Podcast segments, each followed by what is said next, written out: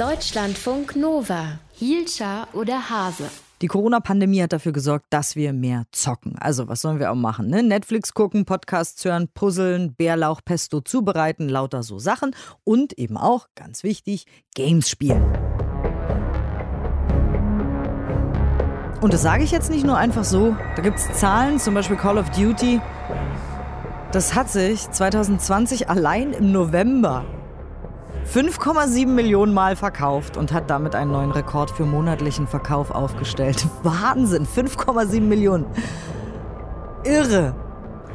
Aber von diesem Computerspieleboom haben die deutschen Entwickler erstmal gar nicht so richtig viel. Hier werden nämlich äh, keine Blockbuster, sogenannte AAA-Games entwickelt, sondern eher kleineres. Heute Abend wird auf jeden Fall der Deutsche Spieleentwicklerpreis vergeben in mehreren Kategorien und wir wollen drüber sprechen, beziehungsweise wir machen es einfach mit Professor Björn Bartholdy. Er bildet Spieleentwickler an der TH Köln aus. Guten Morgen. Guten Morgen, Frau Jescher. Warum kommen denn keine AAA-Games aus Deutschland?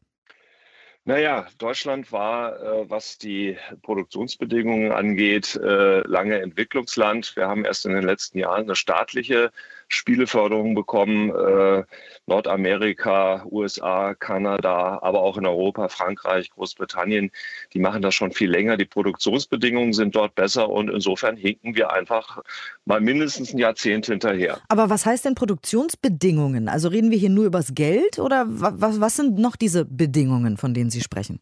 Naja, also es gibt zum Beispiel in einigen Ländern natürlich entsprechende Subventionen, finanzielle Subventionen durch den Staat, äh, Kulturförderung.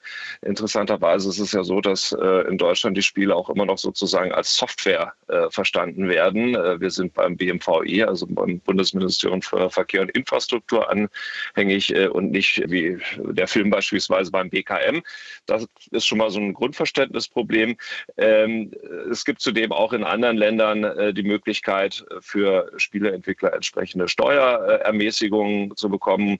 Kanada beispielsweise gibt äh, den Entwicklern für jeden Arbeitsplatz, den sie in der Spieleindustrie äh, schaffen, äh, Geld. Und das hat natürlich grundsätzlich einfach mal gerade für diese AAA-Titel, über die Sie sprachen, ein anderes Klima geschaffen und äh, andere Möglichkeiten, einmal ökonomisch, denn wir reden hier ja von Produktionen, die vergleichbar sind mit Hollywood-Blockbustern. Da werden schon mal ein paar hundert Millionen Euro in die Hand genommen. Aber äh, kann man sagen, also jetzt mal abgesehen vom Geld, kann man sagen, wofür die deutsche Games-Industrie steht? Also was ist so quasi unser Ding? Wo kann man sagen, oh ja, das, sind, das können die Spieler aus Deutschland? Naja gut, ich meine, es gibt natürlich so Klassiker wie FIFA beispielsweise, Fußballspiel, äh, Fußballsimulation. Äh, da ist Deutschland natürlich irgendwie äh, Weltspitze. Und es gibt auch andere Genres, äh, äh, Point-and-Click-Adventures zum Beispiel, äh, die als quasi deutsch, urdeutsches Spielegenre verstanden werden. Und äh, Sie sagten das gerade auch richtig schon in der Anmoderation, gerade so im Bereich Independent Games, äh, da hat sich in den letzten Jahren schon auch einiges getan in Deutschland. Und äh, da kommen auch immer, immer wieder äh, Titel äh, aus deutschen Landen, die wirklich auch international wahrgenommen werden. aber das sind natürlich nicht die Verkaufsschlager wie Call of Duty. Ja, aber jetzt gibt es ja schon ein bisschen mehr Förderung oder ein bisschen bessere Förderung. Also es hat sich zumindest irgendwas getan. Sagen Sie, da wird es da noch Auswirkungen geben? Ja, das müssen wir jetzt erstmal abwarten. Das ist ja noch eine relativ junge Förderinitiative. Da muss man erstmal dem Branchenverband danken, der sich da über Jahre äh, ins Zeug gelegt hat, um das überhaupt abzuringen. Es gab zwischendurch auch mal äh, Unklarheit oder eine Ungewissheit, ob die Förderung überhaupt dauerhaft äh, stattfinden wird. Und im Moment äh, kämpft man natürlich noch mit gewissen Bewilligungsprozessen. Es ist die Frage des Eigenanteils, also wie viel Geld muss ein kleines Entwicklerstudio mitbringen, um überhaupt in den Genuss äh, einer Bundesförderung zu zu kommen. Also da sind schon noch ein paar Fragezeichen und dann muss man natürlich auch sagen, äh, wird es sicherlich ein paar Jahre dauern, äh, bis sich diese äh, Fördersituation äh, auch äh, mit der Entwicklersituation äh, getroffen hat, um dann abschließend auch sagen zu können, ob das eine langfristige Auswirkung hat. Aber vielleicht muss man ja auch nicht die Super Blockbuster produzieren, oder? Naja, ich würde sagen, man müsste beides. Ne? Also die großen äh, Entwicklernationen haben natürlich sowohl als auch, die produzieren dann eben äh, die Fortnites und Call of Duties äh, dieser Welt, haben aber auf der anderen Seite auch eine vitale äh, Independent-Bewegung.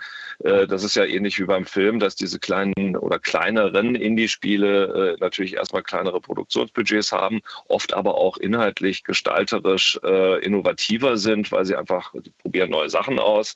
Ähm, ich denke, am Ende brauchen wir beides. Wir brauchen sowohl eine AAA-Industrie in Deutschland und äh, da tut sich eben nur sehr schleppend etwas. Und auf der anderen Seite müssen wir weiter dieses ganze Thema Independent Games, kulturell, künstlerisch wertvolle äh, Spieleentwicklung oder auch das Thema Series Games befördern. Da sind wir schon ganz gut auf einem guten Weg, aber äh, die große Industrie fehlt eben noch an vielen wir Stellen. Wir arbeiten noch dran. Dankeschön auf jeden Fall, Björn Bartholdi. Er bildet Spieleentwickler aus an der TH Köln und heute Abend wird der Deutsche Spieleentwicklerpreis vergeben. Deutschlandfunk Nova. Hielscher oder Hase?